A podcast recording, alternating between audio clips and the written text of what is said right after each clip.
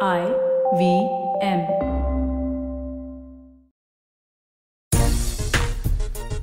दो पड़ोसी देशों के बीच में होगा अब वर्ल्ड कप 2021 का फाइनल मैच यानी कि सुपर संडे के दिन अब ऑस्ट्रेलिया और न्यूजीलैंड की टीमें आमने सामने होगी।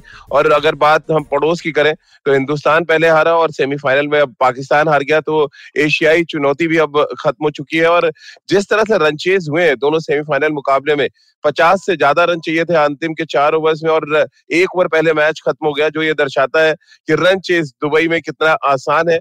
और ये रन चेज इसलिए भी बहुत आसान हो गया क्योंकि ड्यू फैक्टर ने बड़ा इंपॉर्टेंट रोल प्ले किया। पाकिस्तान किन वजहों से मैच हारा और अब ऑस्ट्रेलिया किस तरह से बाउंस बैक करके फाइनल में पहुँच चुकी है इन सभी मुद्दों पे बातचीत करेंगे।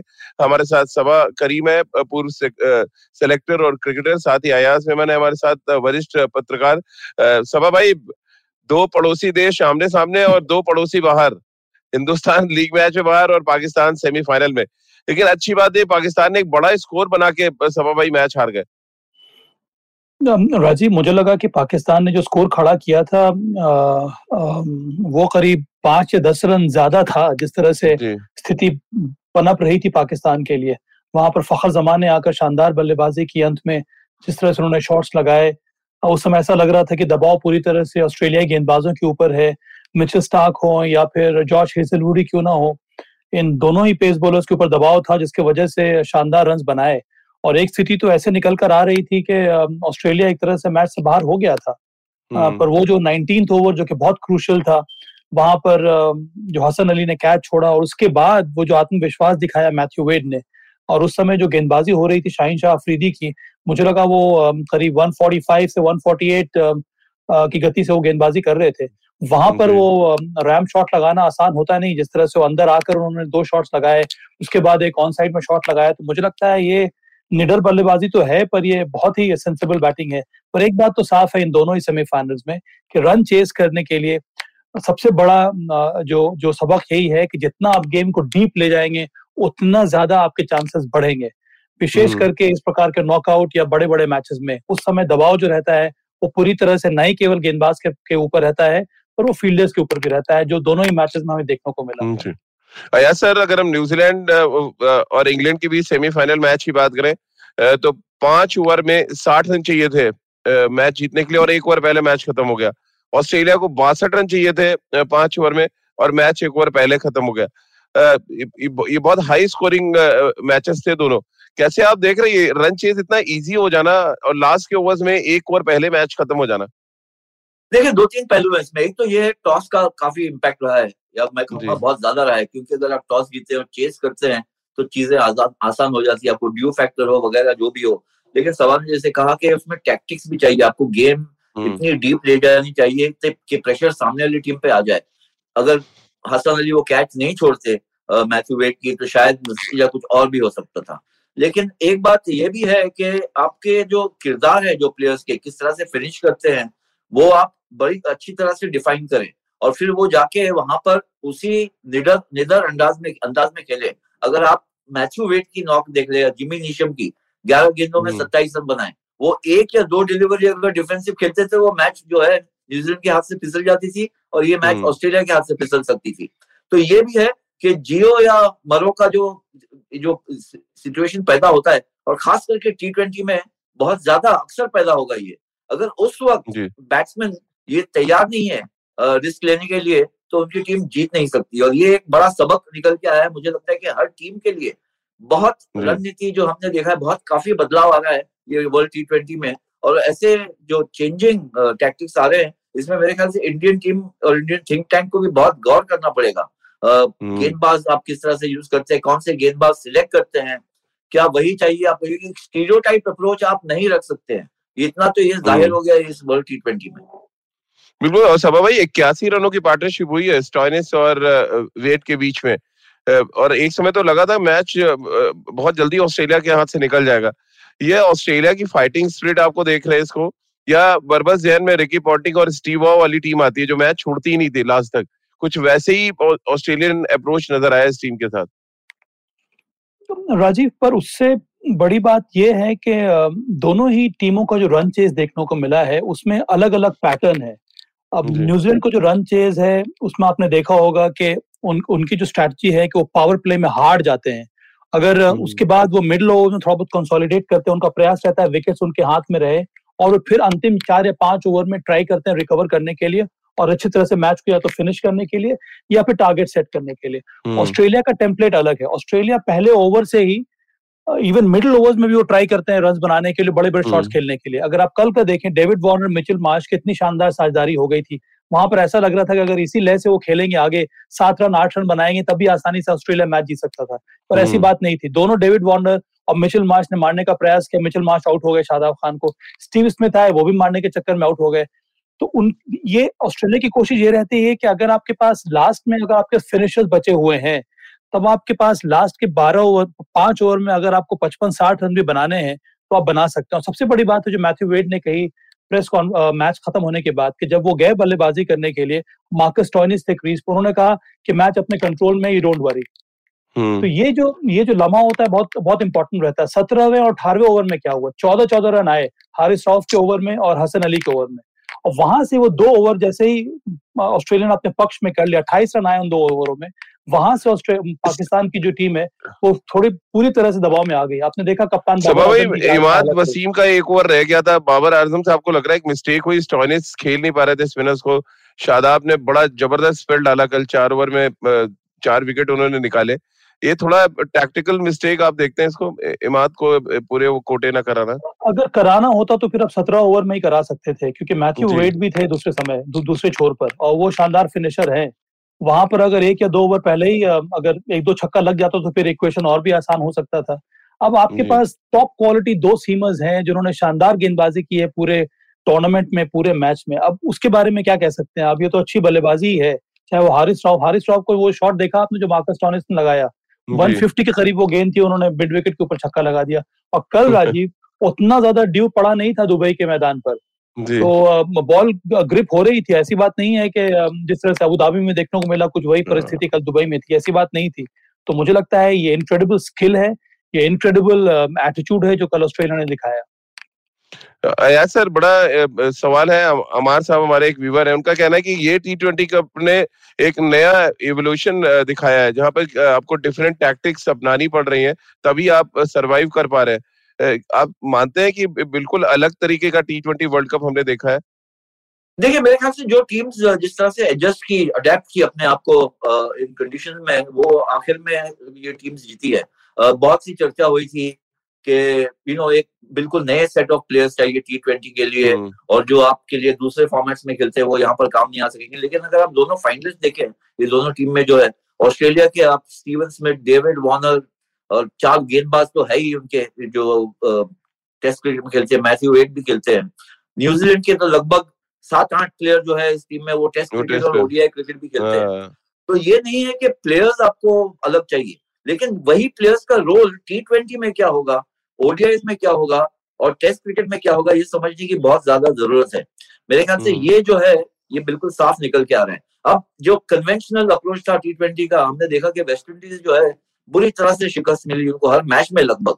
क्योंकि वो हम्म। अपने पावर पे सिर्फ़ रिलाई करते थे जाके हर बल्लेबाज ये चाह रहा था कि हर बॉल को मैं छक्का और चौका ही मारूं।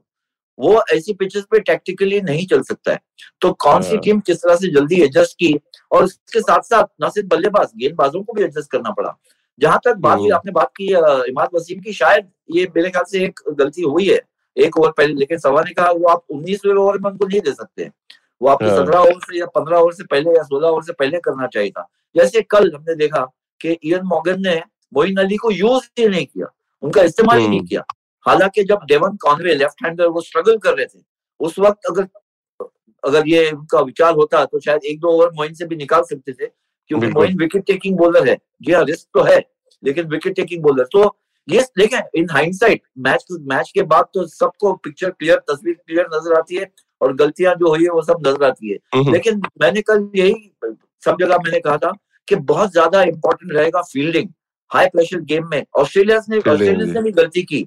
लेकिन सबसे बड़ी गलती की पाकिस्तान ने जब मैथ्यू वेड का कैच छोड़ा और वो actually it was not such a एक डिफ़िकल्ट एक रन आउट भी आया सर मिस हुआ था आधे पिच में बैट्समैन था जी। दो दो रन आउट दो, रन और आउट जी। और जो स्टीव स्मिथ क्रूशियल ने कैच मोमेंट पे छोड़ा आप आज गलती करते हैं जी। उसका जो उसका जो नतीजा होता है उसका जो अंजाम होता है वो हमने देख लिया कल।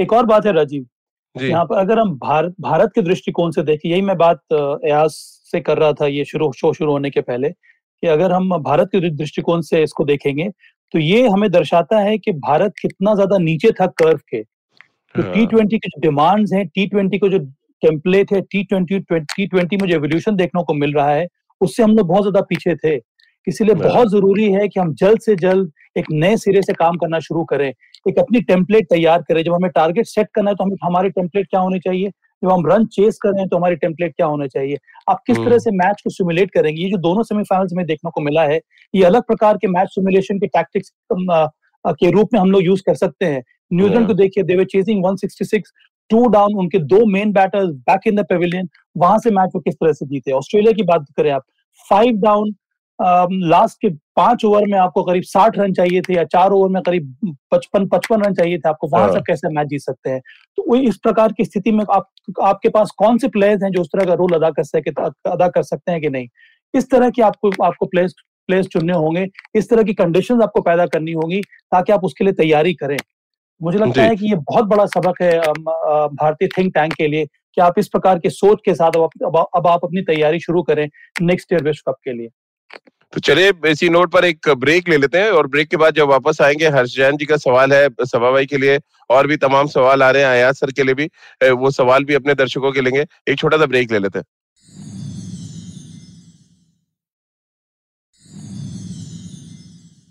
ब्रेक के बाद एक बार फिर आपका स्वागत है। सभा भाई आपके लिए सीधा सवाल है उनका हर्ष जैन का ये सवाल है उनका कहना है कि सेना कंट्रीज़ की मेंटल स्ट्रॉन्ग ज़्यादा है एशियन कंट्रीज़ से नॉकआउट मैचेस में इसीलिए जो सेना कंट्रीज़ है वो उनका रिकॉर्ड ज़्यादा बेहतर है एशियन कंट्रीज़ से? बहुत ही ये जेनरिक बात होगी ये कहना इस वक्त राजीव क्योंकि कई सारे आईसीसी इवेंट में एशियाई टीमों ने अच्छा किया है। अब आप विश्व कप की बात करें श्रीलंका ने भी विश्व कप वनडे क्रिकेट जीता है टी ट्वेंटी क्रिकेट जीता है भारत ने भी कुछ इसी प्रकार से किया है। अगर हम सिर्फ़ मानसिक स्ट्रेंथ की बात करें तो ऑस्ट्रेलिया मुझे लगता है कि सभी देशों से बहुत ज़्यादा आगे है। जिस तरह से और जितने सारे उन्होंने विश्व कप जीते हैं या फिर हम्म। वेस्ट इंडीज एक समय में कुछ उस प्रकार की टीम थी। पर I think modern generation of cricketers में में कई सारे प्लेयर्स हैं मुझे लगता है ये बहुत कुछ निर्भर करता है इंडिविजुअल के ऊपर और किस प्रकार के इन्वायरमेंट आप बना रहे हैं टीम में। हम्म। बहुत ज़रूरी है कि इन सब चीज़ों पर काम करना चाहिए। तो अगर आपका आप आप इन्वायरमेंट उस तरह का बना रहे हैं आपकी तैयारी कुछ उस प्रकार की है तभी आप इस प्रकार की स्थिति में अच्छा परफॉर्म करेंगे। हम्म। और आपके पास चुनिंदा मैच विनर्स आप आप आप आप चुन सकते हैं और फिर आगे आगे आगे जाकर वही परफॉर्म करेंगे आपकी टीम के लिए। सर एक सवाल आपके लिए है। कसार साहब का ये सवाल है। उनका पूछना है कि ऑस्ट्रेलिया और न्यूजीलैंड के बीच में जो फाइनल है, उसमें एज किस टीम को आप देख रहे हैं? देखिए, मेरे ख्याल से तो न्यू, मैं फेवर कर रहा हूँ न्यूजीलैंड को, क्योंकि उन्होंने बहुत ज़्यादा बताया है वो वो इच्छा जीतने की। बहुत क्राइसिस में आई टीम और क्राइसिस से उभर के आई है। और मेरे ख्याल से जो एक उनमें एक ये एम्बिशन है एक, एक, हम्म। एक टाइटल जीते। वर्ल्ड टेस्ट चैंपियनशिप फ़िलहाल इस साल जीता है और ये टाइटल भी जीते। ना भूलें कि उनकी ट्रेजेक्टरी जो हुई है न्यूजीलैंड क्रिकेट की वो बहुत गजब की हुई है पिछले दो तीन साल में। वर्ल्ड कप ओडीआई फाइनल में पहुँचे और वो मैच भी आप कह सकते हैं कि बदकिस्मती से वो हार गए वरना वो मैच भी जीतना चाहिए था उनको। और मुझे लगता है कि ऑलराउंड स्ट्रेंथ अभी भी मुझे हालाँकि बॉलिंग अटैक ऑस्ट्रेलिया की बहुत अच्छी है वार्नर अच्छे फॉर्म में आए और जो मिडिल ऑर्डर स्टॉइनस और वेट जो पिछले मैचेस में इतना परफॉर्म नहीं कर पाए थे उन्होंने भी रन बनाया अभी भी सवाल उठ सकते हैं स्टीव स्मिथ पर और ग्लेन मैक्सवेल पर जो अब तक इतने लय में नहीं आए लेकिन ओवरऑल मुझे लगता है कि न्यूजीलैंड जो है as as an underdog team underdog तो नहीं कह सकते हम्म। फ़िलहाल क्योंकि बहुत अच्छी उनकी रैंकिंग भी है लेकिन जिस तरह से वो अपने आप को मेनोवर करते हैं क्राइसिस में वो मेरे ख्याल से हम्म। काबिल तारीफ़ है और वो शायद प्रिवेल कर जाए ऑस्ट्रेलिया के अगेंस्ट और सभा भाई हमारे जो तमाम क्रिकेट व्यूवर्स हैं जो हमारे साथ जुड़ते हैं अ, कितने अवेयर हैं। आप देखिए हरजैन ने हमें खबर दी है कि डेवन कॉनवे जो है वो रूल्ड आउट हो गए हैं टी ट्वेंटी वर्ल्ड कप। से और टिम सीफर्ड है ये एक बड़ा झटका आप मानने के बहुत अच्छे फॉर्म में लग रहे थे कॉनवे बहुत बड़ा झटका है ये न्यूजीलैंड के लिए कि वो नंबर चार पर आते हैं बल्लेबाजी करने के लिए।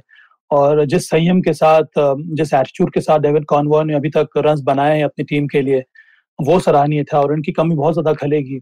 अब नंबर चार पर मुझे लगता है कि टीम साइफर को ही आना पड़ेगा खेलने के लिए और नंबर चार उनकी फेवरेट पोजीशन है नहीं वो जनरली ओपन करते हैं और विकेट कीपिंग करते हैं अपनी टीम के लिए तो पर उनको आना पड़ेगा क्योंकि डेवन कॉनवाय बाहर है पर वो कहाँ पर खेलेंगे तो नंबर चार ही एक जगह बचती है तो एक बहुत ही अनयूजल पोजीशन रहेगा वहाँ पर टीम सेफर के लिए अनलेस कि केन विलियमसन कुछ और चीज़ निकालते हैं अपने टोपी से और किसी और को खिलाते हैं। तो ग्लेन फिलिप्स भी कीपिंग कर सकते हैं तो वो एक और वहाँ पर विकल्प रहेगा केन के पास कि हो सकता है ग्लेन फिलिप्स से वो कीपिंग कर रहे हैं और नंबर चार पर जो उनके रिज़र्व में कोई अगर स्पेशलिस्ट खिलाड़ी तो उसको उसको भी खिला सकते हैं। देखिए न्यूजीलैंड की सबसे बड़ी बात यह है कि हम लोग इन सब चीज़ों को नजरअंदाज कर देते हैं कि न्यूजीलैंड के जो भी खिलाड़ी इस समय टीम में हैं वो सब करीब सात या आठ साल से डोमेस्टिक कॉम्पिटिशन खेल रहे हैं।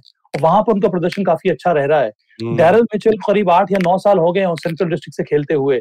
मुझे लगता है कि जो भी टीमें खेलती है न्यूजीलैंड के खिलाफ, वो उतना ज़्यादा होमवर्क करती नहीं है न्यूजीलैंड के प्लेयर्स के ऊपर। उनको लगता है कि अरे भाई, ये ग्लोबल टी ट्वेंटी लीग खेल नहीं रहे हैं, कोई बड़ा नाम नहीं है, उनको हम ऐसे ही हरा देंगे। पर यह बात नहीं है। इस टीम में बहुत ही जुझारू प्लेयर्स हैं और चूँकि मुझे लगता है कि न्यूजीलैंड के विरुद्ध जो भी टीमें खेलती है, उनका प्रिपरेशन, उनका होमवर्क इन प्लेयर्स के ऊपर ठीक प्रकार से होता नहीं है।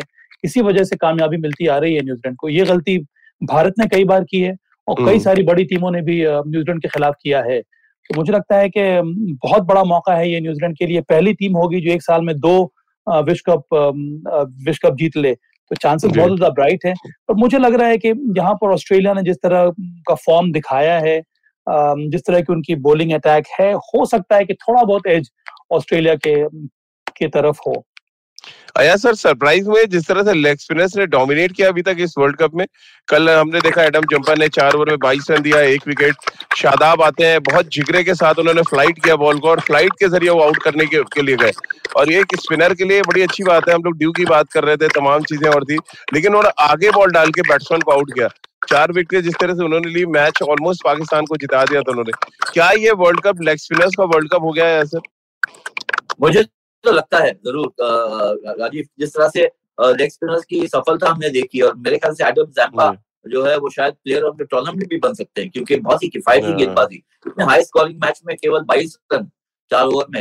एक्चुअली वो एक तरह से मैच विनर थे क्योंकि पाकिस्तान अगर दस पंद्रह रन आउट हो गई थी तो शायद मैच नतीजा कुछ और भी हो सकता था। लेकिन जिस तरह से उन्होंने गेंदबाजी की ना सिर्फ़ उन्होंने लेकिन शादाब ने की इसी मैच में उससे पहले हमने देखा है कि इश सोदी भी न्यूजीलैंड के लिए बहुत हम्म। अच्छी गेंदबाजी कर रहे हैं। तो लेग स्पिनर्स के लिए ये वर्ल्ड कप बहुत ही बेहतरीन रहा है। उनके साथ डेफिनेटली फास्ट बॉलर भी हैं जो स्विंग करवाते हैं और तेज डालते हैं लेट स्विंग करवाते हैं वो भी बहुत सफल रहे हैं। तो मेरे ख्याल से ये एक देखिए leg spinner always is a match winning option wicket taking option है आपके पास। नेक्स्ट लेग स्पिनर्स आप ये नहीं सोच सकते कि डिफेंसिव गेंदबाजी करेंगे। तो अगर हम्म, आप लेग स्पिनर हम्म। को स्क्वाड में रखते हैं तो इसी नियत से रखनी चाहिए कि आप उनको मोस्टली खिलाएँगे। ऐसा नहीं है कि मोस्टली बाहर रखेंगे जो इंडिया के साथ हम्म। सब भाई हमारे लेग स्पिनर के बारे में अगर आप अगर हम देखेंगे तो ये दो लेंथ जो है वो इस समय लेग स्पिनर्स प्रेफर कर रहे हैं।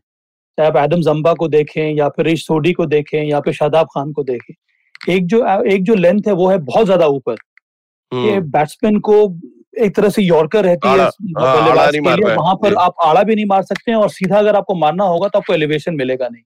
दूसरा लेंथ जो है वो हार्ड लेंथ रहता है थोड़ी बहुत छोटी। हम्म। ताकि आप आप, आप कट कर लीजिए या फिर आप ऑन साइड में खेल लीजिए पर मैं ऊपर ऊपर बॉल बॉल नहीं डाल रहे ताकि आप स्टेप आउट करके बाहर हम्म। मार दीजिए। तो मुझे लगता है कि ये जो लेंथ का जो परिवर्तन रहा है उसका भी फ़ायदा मिलता है। तो ऐसे लेग स्पिनर्स जो ये दो लेंथ पे बॉल डाल सकते हैं उनको ज़्यादा सफलता मिली है।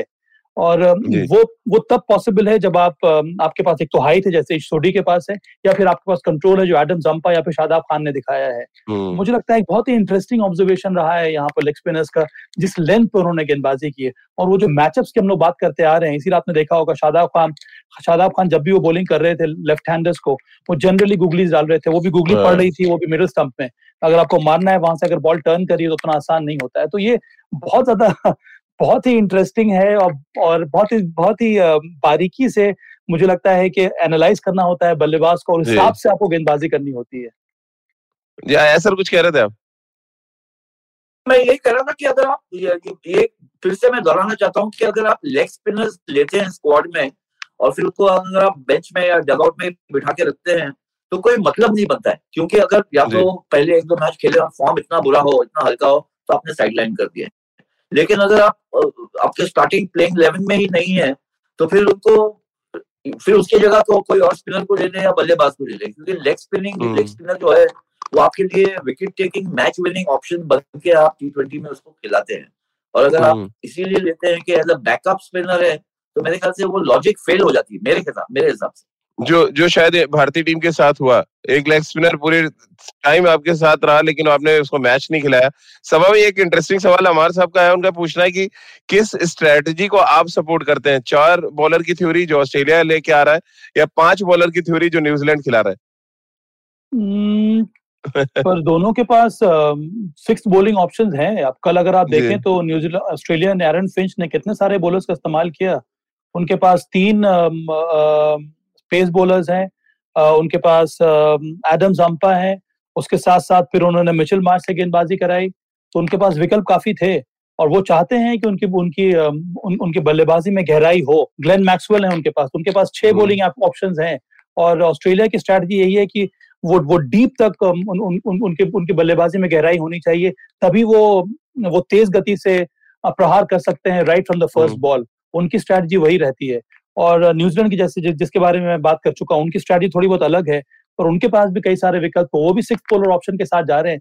भारत केवल हम्म। एक ऐसी टीम थी इस विश्व कप में जिसने पहले अपने दोनों मैचेस खेले बिना सिक्स सिक्स बॉलिंग ऑप्शंस के और वो बहुत बड़ा वो वो उससे उससे घाटा मिला है भारत को। तो ये बहुत बड़ी बहुत ज़्यादा यहाँ पर सुधार की ज़रूरत होगी भारत के स्ट्रैटेजी को अगर हम की, की अगर हम बात करें तो। अया सर बरबस ये वर्ल्ड कप देख के मुझे 1992 का वर्ल्ड कप जहन में आता है।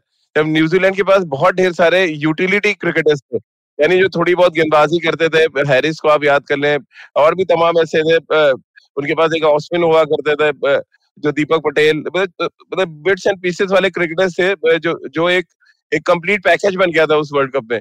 क्या न्यूजीलैंड की टीम या आज के दौर की टी ट्वेंटी की टीम में ये बिट्स एंड पीसेस वाले क्रिकेटर्स ज़्यादा आपको लग रहा है सक्सेसफुल हो रहे हैं? हाँ देखिए, ये ज़ाहिर है कि आपके इनके पास भी ऑलराउंडर्स की कोशिश है जितने ऑलराउंडर्स हो उनको खिलाए। कुछ इंजरीज की वजह से और भी आ गए हैं ग्लेन फिलिप जो विकेट कीपिंग भी करते हैं बैटिंग भी करते हैं टिम साइफर जो दोनों चीज़ें करते हैं वगैरह वगैरह। नाइनटीन नाइनटी टू जो मैंने देखा था वर्ल्ड कप ऑस्ट्रेलिया में उसमें एक नया अप्रोच लाया था मार्टिन क्रो ने। पिंच हिटर हाँ। पहले भेज दिया था ग्रेट बैच को मार्गरेट दीपक पटेल बैच दीपक पटेल से ओपनिंग में गेंदबाजी करवा रहे थे। तो एक नया अप्रोच था। वो वो सब टैक्टिक सब बहुत पुरानी हो गई है। बल्कि अब हम्म। आप देखें तो अक्सर जो है स्पिनर्स ओपन करते हैं टी ट्वेंटी में ओडीआई में और पिंच हिटर्स तो जैसे हमने श्रीलंका से देखा था कि जयसूर्या कालू विचरा ने जिस तरह से दोनों बाद से पिंच हिटर थे तो उन्होंने भी एक नया अंदाज दे दिया था वनडे क्रिकेट को। मुझे लगता है इस न्यूजीलैंड की टीम की ताकत यह है कि वो लीडर है। पहले भी अगर आप देखें इतिहास देखिए वर्ल्ड क्रिकेट का इंटरनेशनल क्रिकेट का तो न्यूजीलैंड अक्सर जो है सेमीफाइनल में आके हार जाती थी। वर्ल्ड कप आप देख रहे हैं हम्म। 87, 83, 79, 75 अक्सर वो आखिर 92 सेमीफाइनल में आके हार जाती थी। ये जो हम्म। टीम है फाइनल तक पहुँच रही है और फाइनल जीतने की क्षमता रखती है। मुझे लगता है कि यहाँ पे सबसे क्रूशियल जो है वो रहेगा केन विलियमसन का फॉर्म क्योंकि एक in form batsman Devon Conway अब है नहीं जो अच्छा परफॉर्म कर रहे थे। ये अगर लंबी पारी खेलते हैं और ये फलक्रम बन जाते हैं जिनके इर्द गिर्द स्ट्रोक्स खेल सके Jimmy Neesham Glenn Phillips Daryl Mitchell जैसे प्लेयर्स तो टोटल अच्छा खड़ा कर सकती है चेज भी अच्छा कर सकती है। लेकिन अगर केन विलियमसन जल्दी आउट हो जाते हैं जैसे हमने सेमीफाइनल में देखा लेकिन वहाँ पर जीत गई तो फिर प्रेशर काफ़ी आ जाता है न्यूजीलैंड टीम पर। और ऑस्ट्रेलियंस जो है वो ऐसे प्रेशर डालने के लिए बेताब रहते हैं। जैसे हम हैं इंटरनेशनल सब जानते हैं कि उनको थोड़ा सा एक मौका मिला तो, तो आपको बिल्कुल आपका गला दबा दबोच लेते हैं एकदम। सभा भाई बड़ा इंटरेस्टिंग सवाल है पृथ्वी का और हर्षजैन दोनों का एक ही सवाल है। इनका ये पूछना है कि जिस हफीज की दो टप्पे की गेंद को छक्का मारा डेविड वार्नर ने ये स्पोर्ट्समैन स्पिरिट आपको नज़र आई उसमें या आपको लग रहा है फेयर था जिस तरह से दो टप्पे की बॉल को उन्होंने मैदान के बाहर मार दिया? हाँ, मुझे तो लगता है इसमें कोई दिक्कत नहीं है राजीव। ये गलती है बॉलर की तरफ़ से और अगर मेरे पास बॉल आ रही है मुझे मौका मिल रहा है वो भी टी ट्वेंटी के मुकाबले में तो मैं उस पर अनलेस के अंपायर कह दे कि वो अनफेयर डिलीवरी है। पर अगर अंपायर ने ये ये अनफेयर डिलीवरी नहीं है ये गलती हुई है बॉलर की तरफ़ से तो उस पर मारने में कोई दिक्कत नहीं। ये तो ये बॉलर का एरर है जिस तरह से बॉलर एक एक, एक no ball no, no ball डालता है। और उस समय जब डेविड वार्नर ने मारा था उनको नहीं पता था कि ये नो बॉल करार दी जाएगी। तो वो चाहते होंगे तभी कि वो वो पूरा का पूरा इसका लाभ उठाएँ। क्योंकि। बल्लेबाज को पता नहीं होता है कौन सी बॉल नो बॉल है कौन सी बॉल नो बॉल नहीं है। तो इसीलिए उन्होंने उसका पूरा फ़ायदा उठाया। सर कह रहे थे कुछ आप? से कुछ आप- नज़र आ गया कि किस तरह से किस तरह से प्रेशर में है पाकिस्तान। क्योंकि हफीज अदरवाइज़ दो ओवर डालते हैं अक्सर लेकिन एक ओवर में तेरह रन पड़ी और जिस तरह से पहली गेंद गई दो टप्पे जो है वो एक, अगर एक फुल टॉस डालते हैं तो ये नहीं कह सकते कि मेरे हाथ से स्लिप हो गया आप फुल टॉस से मत हम्म। मारिए। दो टप्पे जो है वो उसको तो छक्का मारना ही था या जो जिसके रन बन सकते हैं। और नो बॉल भी मिला। तो मेरे ख्याल से वहाँ पर ये बन गया कि अब मुझे चेंज करना पड़ेगा वरना हाफिज अगर सात आठ रन देते उस ओवर में तो एक और ओवर शायद उनको और मिल सकता था। हाँ अगर हम्म, अगर हम अगर हम उसकी तुलना फुल टॉस से करें राजीव जो अगर अबव द वेस्ट किसी बॉलर ने बॉल डाल दी है और आपके आपके आपके बल्लेबाज की तरफ़ आ रही तो क्या बल्लेबाज मारेगा नहीं? सोच के कि नहीं भाई, ये ये तो नो बॉल डिलीवरी है। उस पर भी मारेगा और फिर वो जो फ्री हिट मिलेगी, उस पर भी ट्राई करेगा मारने के लिए। तो तो चलिए, ये बड़ा इंटरेस्टिंग पॉइंट था इस मैच में। एक और ब्रेक यहाँ पे ले लेते हैं। ब्रेक के बाद तुरंत हाजिर होते हैं।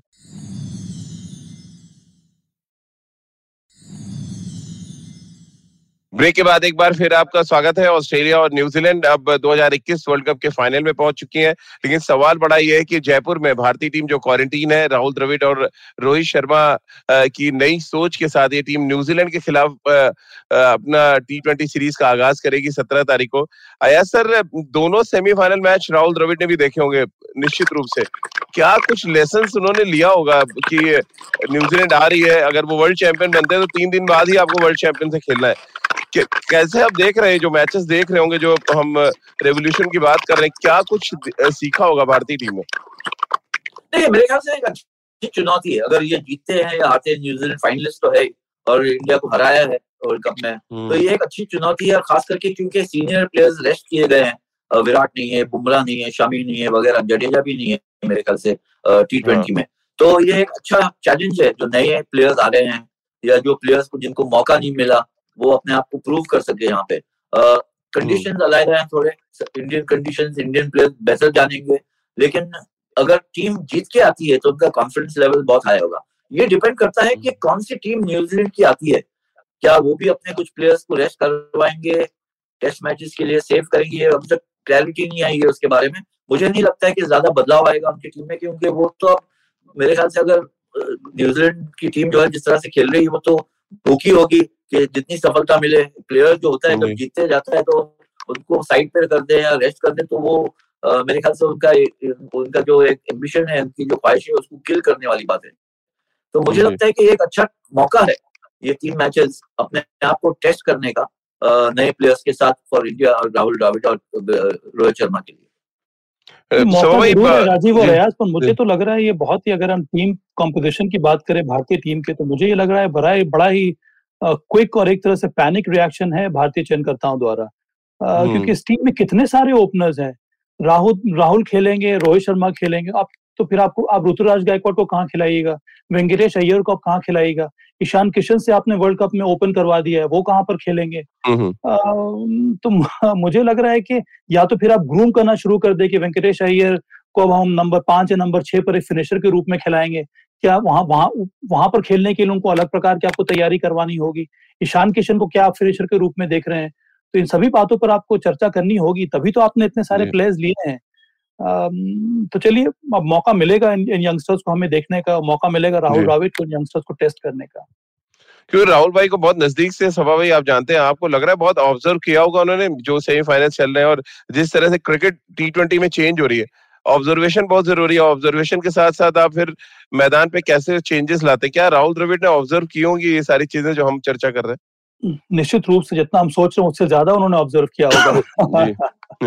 क्योंकि राहुल द्रविड़ एक बहुत ही फॉरवर्ड थिंकिंग नहीं केवल इंसान है पर उनकी जो कोचिंग की जो फिलॉसफी है वो भी यही है।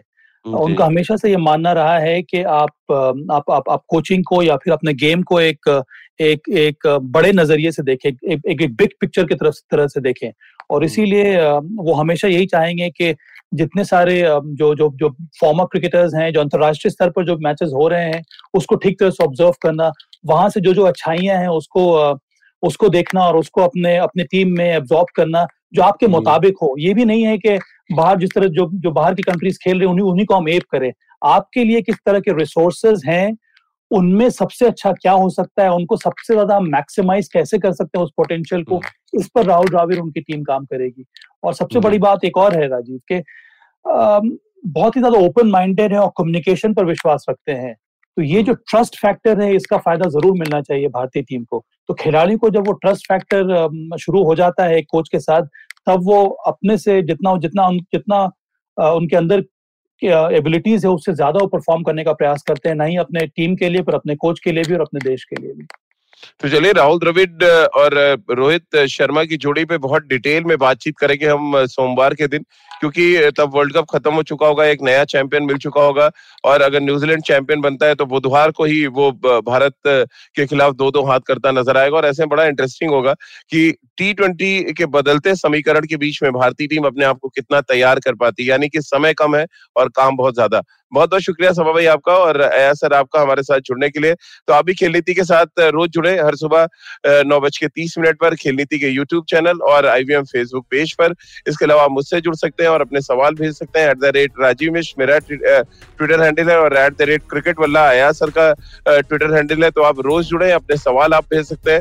इसके अलावा खेल नीति का हर एपिसोड आप सुन सकते हैं आईवीएम ऐप पर आईवीएम पॉडकास्ट डॉट कॉम पर Google Spotify Saavn Google podcast या अन्य आईवीएम पॉडकास्टिंग नेटवर्क पर। बहुत बहुत शुक्रिया आप सभी का हमारे साथ जुड़ने के लिए।